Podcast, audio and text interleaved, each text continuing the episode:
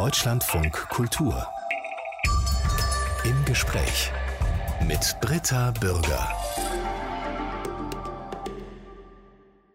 Schönen guten Morgen. Mein heutiger Gast kommt aus Ghana, aus der Hauptstadt Accra, ist in Deutschland und England aufgewachsen und ich freue mich sehr auf die Kunstvermittlerin und Kuratorin Nana Oforiata Ayim. Herzlich willkommen. Danke.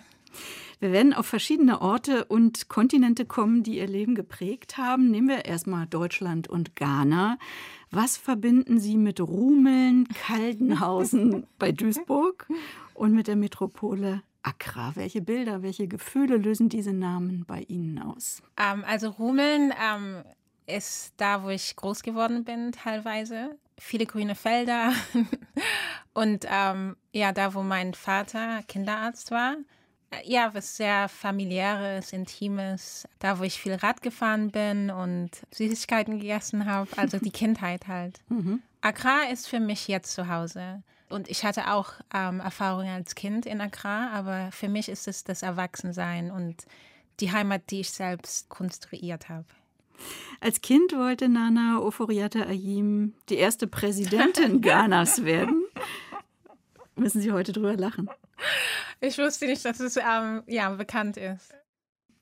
Die Kunstbiennale in Venedig, die ist bekannt für ihre vielfältigen Länderpavillons.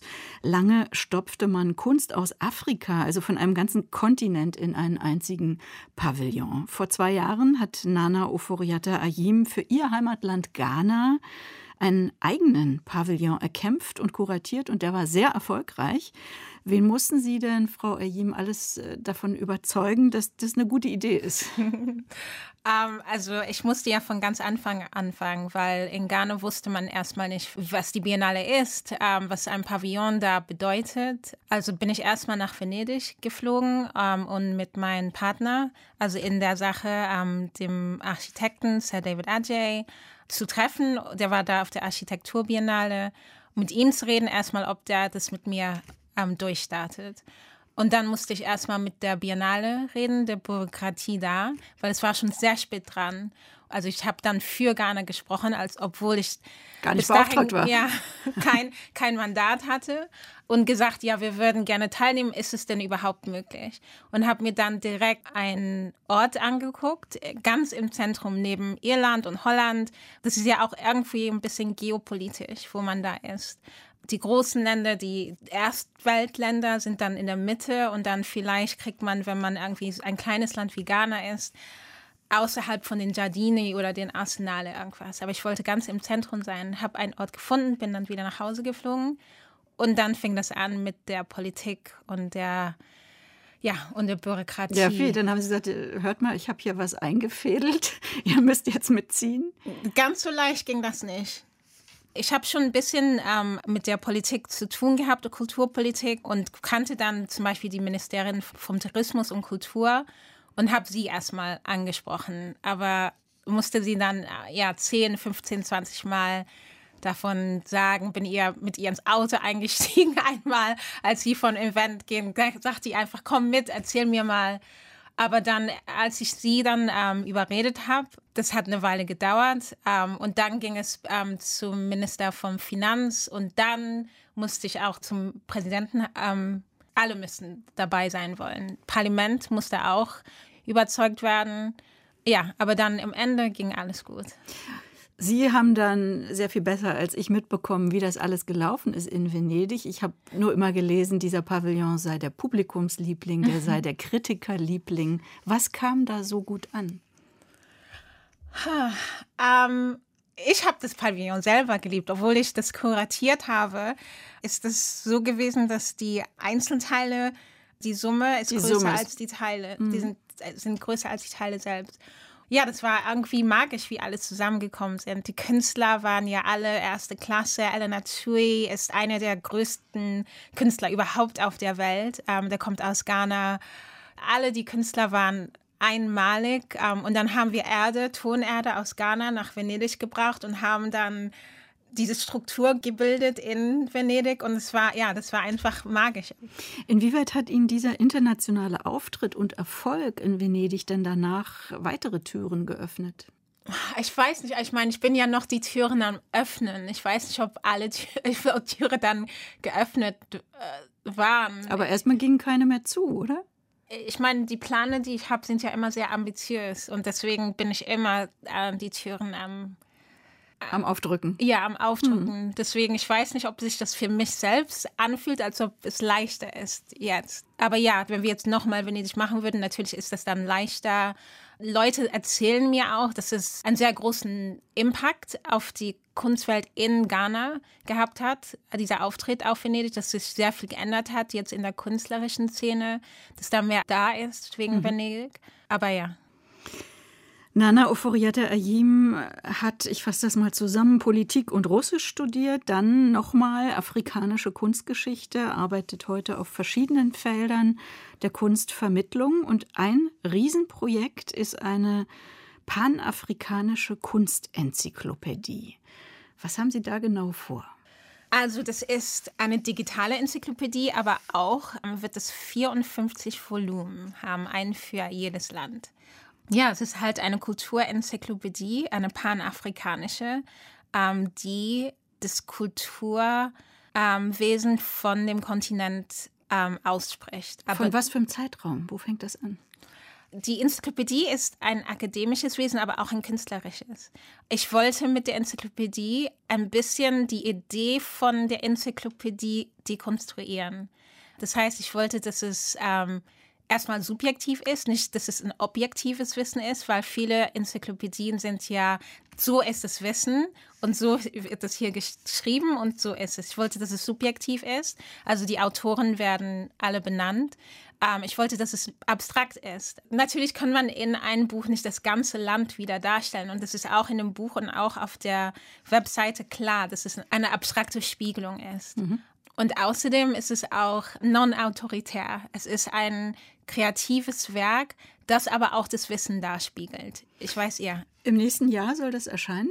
Ja, also im nächsten Jahr kommt das erste Volumen aus, das Ghanesische, woran ich schon jetzt sechs oder sieben Jahre arbeite die anderen kommen dann viel schneller raus, weil ich musste ja mit der ersten die Methodologie ähm, erstmal aufbauen. Und tatsächlich alle 54 Staaten Afrikas. Ja. Mhm.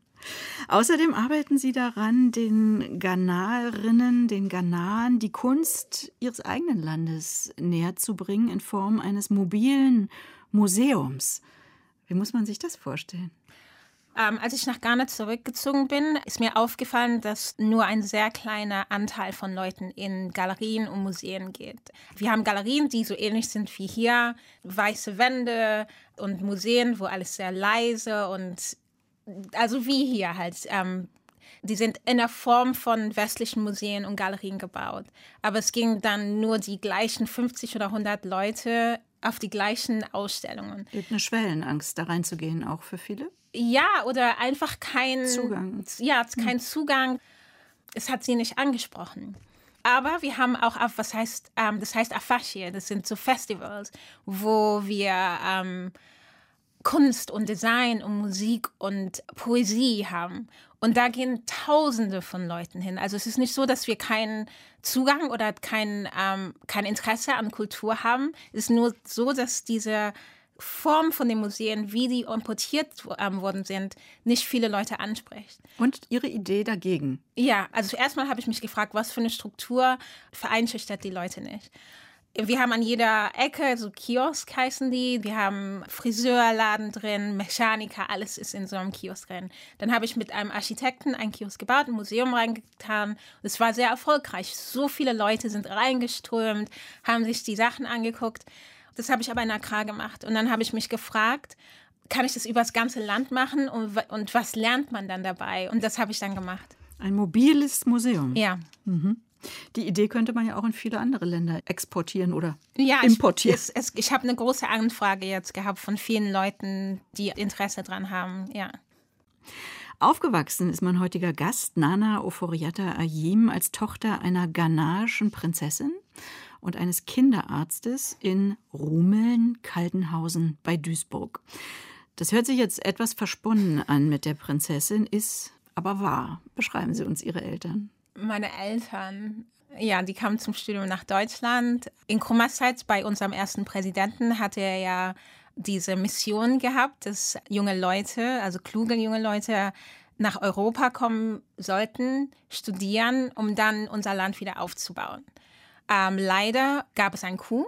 Inzwischen hatten meine Eltern Kinder gehabt und ja, wollten mit, mit den Kindern halt nicht in diese Instabilität zurückkehren. Und deswegen sind die dann hier geblieben und ja, und ich kam dann irgendwann mal und, ähm, und so war's. Sie haben einen autobiografisch äh, grundierten Roman geschrieben, der gerade auf Deutsch erschienen ist, Wir Gotteskinder. Da komme ich später noch genauer drauf zu sprechen. Aber wenn die Figur der Mutter in diesem Buch auch nur bruchstückhaft mit ihrer eigenen Mutter was zu tun hat, dann muss sie eine sehr exzentrische, eine schrille, eine laute Person gewesen sein. Wie war sie? Und was ist das mit der Prinzessin? Ja, ich meine, es ist ja ein Roman, es ist Fiktion, deswegen ja, ist die Essenz von meiner Mutter in dem Buch drin, aber es ist, also die ähm, Szenen, die im Buch sind, sind schon Fiktion. Aber ja, sie war schon eine sehr, sehr ähm, eigene Person, kann man sagen. Ja, und hat nie diese, dieses Selbstvertrauen, mit dem sie geboren worden ist. Auch wenn sie hier war in Deutschland als afrikanische Frau in einer Kleinstadt in Nordrhein-Westfalen, wo andere vielleicht sich klein machen würden. Ja, war sie sehr ähm, farbig und, und ging halt mit einem Selbstvertrauen durch die Straßen, die ähm, sehr interessant war. Ja, wenn Sie das jetzt erzählen, richten Sie sich auch gleich körperlich so ja. auf. Äh, Sie beschreiben da wirklich lustige Situationen von Einkaufsorgien Ihrer Mutter und ziemlich schrille Auftritte, zum Beispiel bei sowas Banalem wie einem Laternenumzug am St. Martinstag. Ich kann darüber lachen. Aber wenn das zum Teil in ihrer Kindheit so war, dass ihre Mutter sich so Auftritte geliefert hat in einem Kaufhaus und da ja die Verkäuferin wie ihre Bedienstete behandelt hat und die Kleider körbeweise rausschleppte oder auch beim Laternenumzug in großem Outfit hinkam, wo die anderen Mütter in Parker und Jeans waren. Wie war das für Sie als Kind? Ich meine, ich glaube, das kennt jeder, wenn vielleicht ähm, man ein Elternteil hat, das voller Drama und größer als das Leben ist. Es ist schon, ich meine, auf einer Seite ist es, ist das Leben nie langweilig. Man hat immer irgendein Drama und einen Auftritt und überall, wo man hingeht, kommt Farbe und Gold und, und ähm, ja, man kann irgendwie nicht leise in, in eine Stelle reinkommen. Aber ja, man wird als Kind, wird man schon irgendwie dann zum Zuschauer, glaube ich. Aber was ist jetzt mit der Prinzessin? Ist das jetzt Fiktion oder? Nee, das ist schon wahr, ja. Das heißt, der Großvater mütterlicherseits war ein König ja. in Ghana. Ja. Was ist ein König in Ghana? Wir haben ja noch Könige und zurzeit ist mein Cousin der König in diesem Königreich. Ich meine, mein Großvater war, glaube ich, ziemlich einmalig in das, in Bücher, die über ihn geschrieben werden, wird er als ähm, Louis XIV. von Afrika ähm, beschrieben, mhm. indem dass er sehr strategisch und sehr klug war. Es war ja zu der Zeit, wo die Engländer noch da waren und er hat sehr, also sehr strategisch die beiden Seiten konnte er sehr gut miteinander aufwiegen. Er war einfach sehr gut äh, in dem Navigieren drin, dass die traditionelle Macht und Wege einen Platz gefunden haben mit dem Modernen. Mhm. Es war ihm sehr wichtig, zum Beispiel, dass seine Kinder beide Wege gehen könnten. Und besonders die Frauen, was ich sehr interessant fand. Er hat also sein, eine seiner Töchter, meine Tante, war die erste Ärztin, ähm, glaube ich, Westafrikas. Und er hat wirklich sehr also er hat eine Dynastie gebildet. Er mhm. wollte, dass seine Kinder das Land in eine neue Zukunft leiten. Ja. Deshalb sind also Ihre Eltern nach Deutschland zum Studium gegangen. Mhm. Ihr Vater ist dann Kinderarzt geworden. Mit was für Integrationsforderungen oder Anpassungsforderungen sind Sie erzogen worden als schwarzes Mädchen in Rumeln? Das war für mich jetzt nicht eigen. Ich glaube, das ist für viele Leute oder Leute, die, die Immigranten genannt werden, eine Sache, dass man zu denen sagt, du musst klüger sein, du musst besser angezogen sein, besser auftreten, damit du gleich sein kannst. Du musst nicht nur gut sein, sondern du musst am besten sein. Ja. War das ein großer Druck? Ja, natürlich. Das ist schon ein Druck und das ist ein Druck, den ich mir, das, ich weiß, das ist ein Druck, den ich mir noch selber gebe. Weil man hört es ja jeden Tag, wenn man irgendwie eine Eins kriegt, ist es okay, aber man muss die Eins in allen Fächern haben. Ähm, ja. Würden Sie sagen, das ist eine Nachwirkung des Kolonialismus? Ja, auf jeden Fall. Ich glaube, das auf jeden Fall. Das ist irgendwie ähm, ein internalisierter Inferioritätskomplex ist. Ähm, ja, auf jeden Fall. Also ich glaube, zum Beispiel meine Generation ist dann nicht so sehr davon betroffen wie die meiner Eltern. Zum Beispiel müssten wir die, die beste ähm, Educate, also Erziehung, Erziehung und, und ja, sie wollten einfach, dass es nie irgendjemand in den Sinn kommt, dass man uns beleidigt oder uns klein macht. Die wollten immer, dass wir mit Stolz. Ähm Und hat das funktioniert? Oder gab es eben doch Momente, in denen man versucht hat, sie klein zu machen? Ich glaube, auf einer Seite hat es auf jeden Fall funktioniert, indem dass wir ähm, eine sehr gute ähm, Erziehung hatten. Zum Beispiel, ich habe seit ich acht Jahre oder so nicht in Deutschland gewohnt, aber ich kann jetzt noch mich sehr gut in Deutsch ausdrücken. Und daher kann ich mich jetzt hier auf eine gewisse Weise einpassen, wegen der Sprache. Das gleiche in England. Um das zu erklären, Ihre Eltern haben sich getrennt und die Mutter ist mit Ihnen und Ihrem Bruder nach England gegangen. Mit meinen Geschwistern. Ich habe mehr, Gesch ah, also ich habe vier mehr. Geschwister. Mhm. Ja. Sie haben vorhin erzählt, dass Ihre Eltern eben als Stipendiaten nach Deutschland kamen mit dem Ziel, gut ausgebildet zurückzukehren, um das Land wieder aufzubauen. Das äh, haben die beiden ja nicht wirklich gemacht. Im Grunde habe ich gedacht, holen Sie das jetzt nach, oder? Ja, also meine Mutter ist schon zurückgezogen, als ich klein war noch, mhm. also als ich ungefähr zwölf war. Ja, aber auf jeden Fall war das so in unserem Kopf, dass wir nicht für immer hier waren dass wir eines Tages zurückkehren und ja und unser Land aufbauen. Das hatte ich immer im Kopf, ja. Finde ich interessant, dass Ihr Vater das nicht gemacht hat, bis heute vielleicht auch nicht mehr tun wird, aber Sie gehen diesen Schritt, Ihre Generation, Ihre Geschwister auch? Ja, alle, ja. Ah ja. Ja.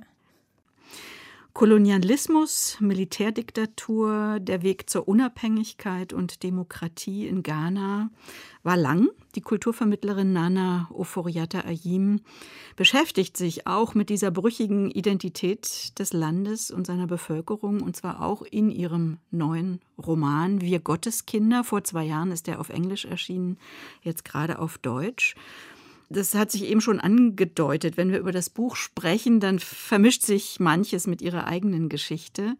Was wollten Sie aber in der freien Form des Romans jetzt über sich und Ihre Geschichte herausfinden?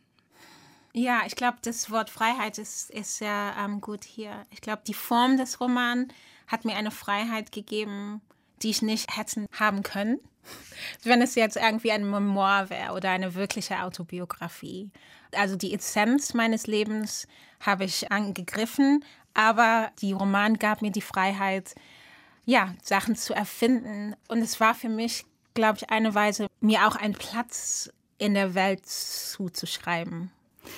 Dieses Mädchen, Maya, die Hauptfigur im Roman, erlebt manches, was sie selbst erlebt haben, zum Beispiel diesen Umzug nach England, äh, als die Ehe der Eltern in die Brüche geht, Sie selbst haben erzählt, Sie waren damals acht Jahre alt. Was für Erinnerungen haben Sie daran, als Sie da in England ankamen? Es gibt diesen Philosophen W.E.B. Du Bois, der ist auch nach Ghana gezogen, der war um, African American und er sprach damals von dieser Zweitsinnigkeit, des Double Consciousness. Doppeltes ähm, Bewusstsein. Doppeltes hm? Bewusstsein. Also er sprach von dem Sein eines schwarzen Menschen in Amerika. Aber ich glaube, das kann man auch übersetzen auf diese Situation, die ich erlebt habe, dass man in sich selber war, aber immer außerhalb sich selber auch. Man hat immer von außerhalb auf sich selbst angeguckt, weil man war immer fremd. Man hat nie wirklich dazugehört. Und ich glaube, diese Transition nach England war halt neue, kann man sagen, Codes oder Coda?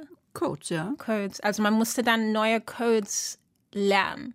Das habe ich versucht, der Maya auch so ein bisschen zu geben, dass man als Kind wirklich so guckt, was sind die Codes, die ich lernen muss, damit ich mich hier anpassen kann und nicht auffallen kann. Was mussten Sie lernen in England? wow. Also England, die englische Kultur ist ja sehr anders als die deutsche. Ich meine, es gab kleine Sachen, wie zum Beispiel ist man in Deutschland, wenn man sich umzieht, in der Umziehkabine ist man ja sehr frei. Und in England musste man das so machen, dass man so unter den Kleiden sich umzieht. So kleine Sachen musste ich mir angucken und, und sagen, okay, so macht man es hier. Mhm. Ja. Mit was für einem Englandbild sind Sie als Tochter eines ghanaischen Paares dann aufgewachsen? Ein Englandbild. Ich meine, England war ja das Mutterschiff irgendwie. Wir hatten, das da habe ich auch im Buch ein bisschen geschildert, dieses ekelhafte, weiche, weiße Brot, das man in England hat. Und dann auch immer so Tee mit viel Milch und Zucker. Und ja, England war noch in diesem Kolonialbild irgendwie das Mutterland. Wenn man irgendwie eine englische Erziehung hat, hatte man das Beste. Das heißt, diese Reste, diese Spuren der Kolonisierung waren verinnerlicht. Ja, auf jeden Fall, ja. Sie selbst äh, gehen ja einen anderen Weg, als Ihre Eltern ihn gegangen sind. Sie beschäftigen sich nicht nur mit der zeitgenössischen Kunst, jetzt mit dem Roman, sondern eben auch intensiv mit der präkolonialen mhm. Kultur Ghanas. Im Roman spielt das auch eine Rolle. Da gibt es einen fiktiven Cousin, der diese Maya zur Auseinandersetzung mit ihrer Herkunft bringt, der sie ja für die Spiritualität der Ahnen begeistert, für das indigene Wissen. Gab es bei Ihnen auch jemand, der den Anstoß gegeben hat, sich damit intensiver zu beschäftigen? Nein, ich glaube, für mich kam der Anstoß schon von mir selber. Ich meine, es gab auf jeden Fall Familienmitglieder, die mir dabei geholfen haben, Onkel, Cousins, auf jeden Fall, aber der Anstoß davon kam auf jeden Fall von mir selber drin, ja. Wie viel von den alten Kulturen ist denn im heutigen Ghana noch lebendig? Das habe ich jetzt rausgefunden, sehr viel. Wenn man das so auf der Oberfläche anguckt, sieht das schon so aus, als ob wir schon sehr westernisiert sind. Wir sind ein, ein sehr christliches Land auch. Und durch die koloniale Begegnung wurde uns ja gesagt, dass viel von unserer Kultur primitiv ist, dass es irgendwie ähm, teuflisch ist. Ja, und dass wir alles vom Westen internalisieren sollten. Aber mit dem mobilen Museum habe ich jetzt rausgefunden, dass noch so viel Wissen da ist, so viel Reichtum an diesem indigenen Wissen, an der Kultur, an der Kunst, ähm, Science and Technology, also Technologie und ja, ist sehr viel da. Und das will ich jetzt auch in dieser Enzyklopädie übersetzen. Was fasziniert Sie an diesem alten Wissen? Ach, das, wie reich es ist einfach. Und zum Beispiel jetzt in dieser Welt, in der wir wohnen, und das haben wir ja auch durch Covid jetzt gesehen, dass es irgendwie nicht so weitergehen kann, wie es war mit der Umwelt. Es ist ja sehr viel passiert in der letzten, im letzten Jahr. Da war das mit the Black Lives Matter Movement. Das war einfach sehr viel in dem letzten Jahr. Und in dem, Genen Wissen ist einfach so ein Respekt, nur, nicht nur für uns als Menschen gegenseitig, sondern auch für die Natur zum Beispiel. Es gibt ein, eine Philosophie, wo alles von der Natur, Seen und Berge, alles hat einen Geist, alles hat eine Seele, irgendwas, was, was respektiert sein soll. Ich liebe es einfach. Es ist sehr reich für mich. Welche Rolle spielen denn die Familien Ihrer Eltern im heutigen Ghana? Sie haben eins vorhin schon angedeutet, den König. Mhm. Gibt es andere Familienmitglieder, die heute wichtige Positionen in Ghana haben? Ja. Ach, wird mhm. unangenehm, die Frage. Ja. Warum? Weil. Ja, meine Familie ist, ist würde ich sagen, probably die wichtigste Politiker-Dynastie in Ghana im Moment. Ich habe sehr viele Familienmitglieder in der Politik, in den höchsten Stufen der Politik. Und warum ist mir das unangenehm? Weil es separat ist irgendwie von mir. Ja. Haben Sie Angst, dass man Ihnen unterstellen könnte, dass Sie dadurch Vorteile? Ja, bekommen? das auf jeden Fall, weil ich sehr hart arbeite sehr, sehr hart arbeite. Und irgendwie will ich nicht, dass Leute denken, dass, dass ich irgendwie reinwalze und sage, das will ich. Und das ist dann auch passiert. Besonders auch, weil die, ähm, die Cousins oder die in den, diesen höchsten Stellen sind, die sind alles Männer. Und die haben wirklich, also Politik und Macht ist eine andere Sprache zu der Sprache, die ich spreche. Mehr von Kunst und Literatur aber kann es nicht sein, dass Sie trotzdem Unterstützung eher bekommen, dadurch, dass Sie eben diese Verbindungen haben? Man muss Ihnen ja nicht Korruption unterstellen. Ja, ich meine, ich kann das ja auch sagen. Ich habe das in einem Interview, glaube ich, noch nicht gesagt. Aber zum Beispiel ist ein Cousin von mir ist gerade Präsident. Ein anderer Cousin ist Finanzminister. Zum Beispiel jetzt am Tisch oder wenn, wenn irgendwie Familie zusammenkommt, wird wirklich sehr Wichtiges besprochen. Die Zukunft des Landes und so. Aber es ist nicht so, als ob ich jetzt komme und sage, Museum, Kultur und Kunst, dass es jetzt als Wichtigste angesehen wird. Das ist schon so, dass ich noch sehr viel kämpfen muss. Aber ich habe natürlich das Privileg, dass die Tür für mich offener ist als für einen anderen. Das auf jeden Fall, ja, kann ich sagen.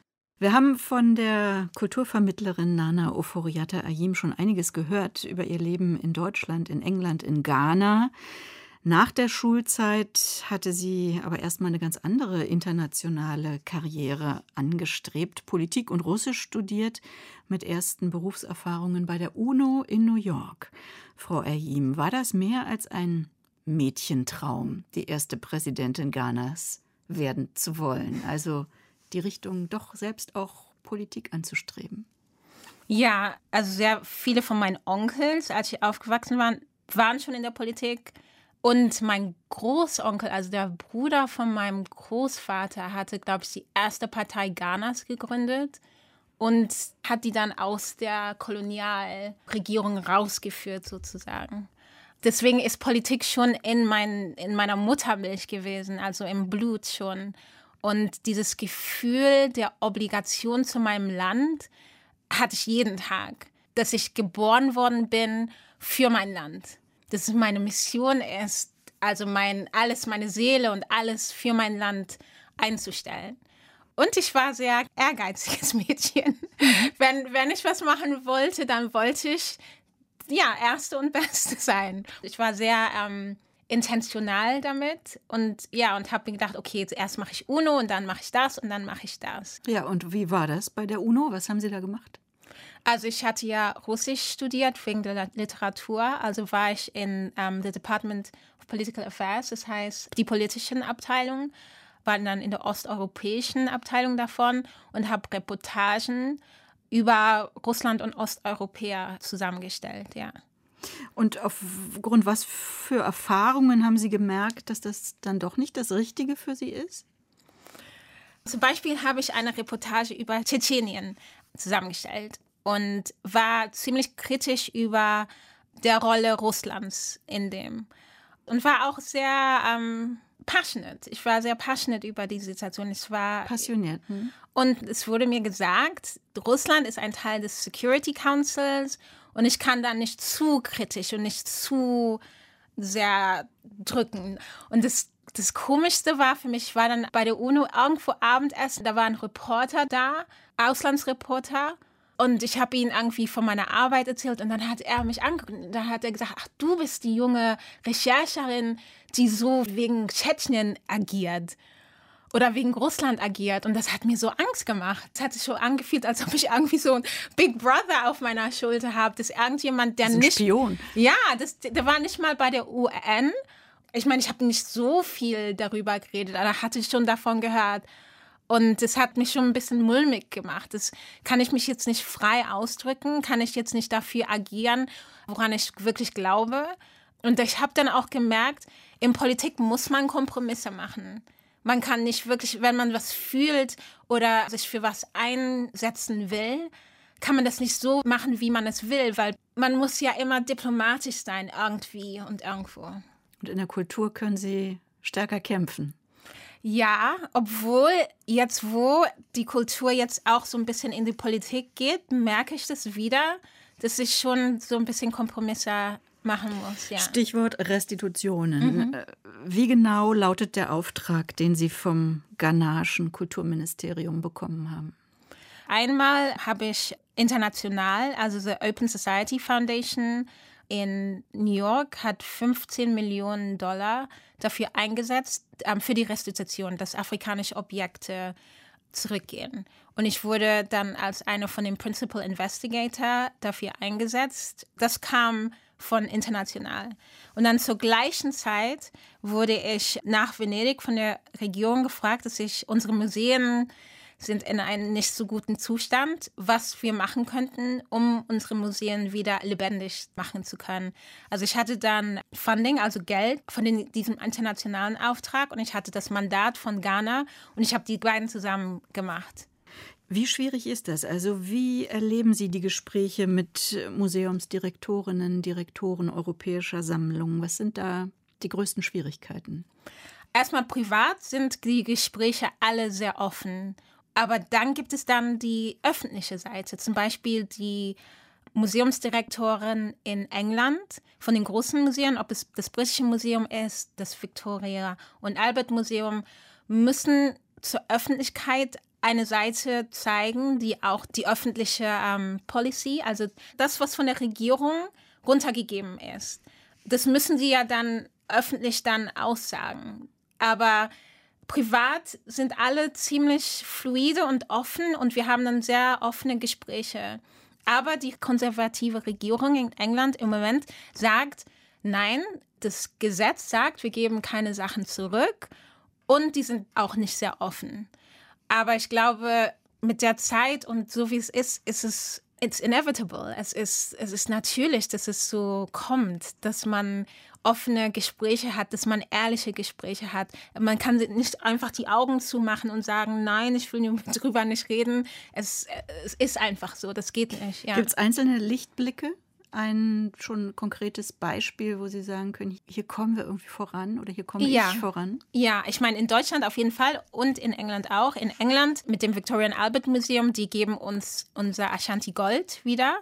Erstmal als Leihgabe aber wir arbeiten an dem Gesetz, während die Sachen in Ghana sind. England hat ein Gesetz, das sagt, dass die Sachen im Nationalen Museum nicht zurückkommen. Natürlich wurde das Gesetz ja geändert für die Sachen, die im Zweiten Weltkrieg. Raubkunst. Ja, Raubkunst, die Nazi-Raubkunst. Dafür wurde das Gesetz ja geändert. Also gibt es schon einen Präzedenten dafür. Für die kleineren Museen, die jetzt nicht Nationalmuseum, sondern Regionalmuseen, ist es erleichtert mit vier oder fünf Museen haben wir schon ein, ein Verständnis, dass die Sachen zurückkommen. Und mit Deutschland rede ich jetzt auch mit das Marktmuseum in Hamburg, SKD in, in Leipzig, in Köln, in Berlin auch. Und in der Ausstellung in Dortmund werde ich ein paar von diesen Sachen ausstellen jetzt im Dezember. Ja, eine Ausstellung in Dortmund ist geplant im November oder Dezember. Dezember kuratiert von Nana Oforiata Ayim, meinem heutigen Gast. Äh, was wollen Sie dort mit ghanaischer Kunst auf die Beine stellen? Ja, also die Ausstellung heißt Efir. Ähm, das ist das Wort in Twi für Heimat oder Heim. Und der Untertitel ist Das Museum als Heim. The Museum is Home. Erstmal will ich in der Ausstellung diese Frage stellen, was ist das Museum? Ja, und was ist das Museum in einem ghanesischen Kontext und können wir dieses Verständnis von einem Museum in unseren Kontext auch rüberbringen, dass es auch die Idee von einem Museum hier in Deutschland erweitern kann. Was ist es denn, die Idee von einem ghanaischen Museum? Also diese Frage stelle ich mir ja schon seit einigen Jahren. Ähm, und das, was ich gefunden habe, ist, dass Objekte in unseren Strukturen nie separat von uns waren. Die waren jetzt nicht in separaten Gebäuden, wo man sagt, man geht hin und sieht die Sachen, die Objekte wurden nicht als tot angesehen. Es waren jetzt nicht ein Objekt, das ohne Leben da ist, sondern das Objekt selber hat ein Leben. Es, es ist. Hat immer so eine spirituelle Seite auch. Ja, ich meine, man kann das Wort spirituell benutzen, ähm, aber ich will das jetzt auch nicht, dass, dass Leute an eine Sache haben. Das ist irgendwie viel weiter als das. Es hat einen, ich glaube, es war es Kant, das irgendwie gesagt hat, dass Objekte Immanenz haben. Mhm. Ja, das, die haben Immanenz. Und ja, und das, das will ich auch rüberbringen, irgendwie dieses, diese, also wir bauen in dem Dortmunder U ähm, eine Bambusstruktur. Mhm. Ich arbeite mit einem Architekten zusammen, bringen das Bambus auch von Ghana und wollen auch wieder diese, dieses Gefühl davon haben, was ist das Museum, wenn man das also als Teil von sich sieht. Ja, und die Künstler fragen sich dann auch in ihren Kunstwerken diese Idee von Museum als Heimat und bringen dann von Ghana ihre Vorstellung davon. Ja, ich freue mich schon darauf. Mhm. Ja.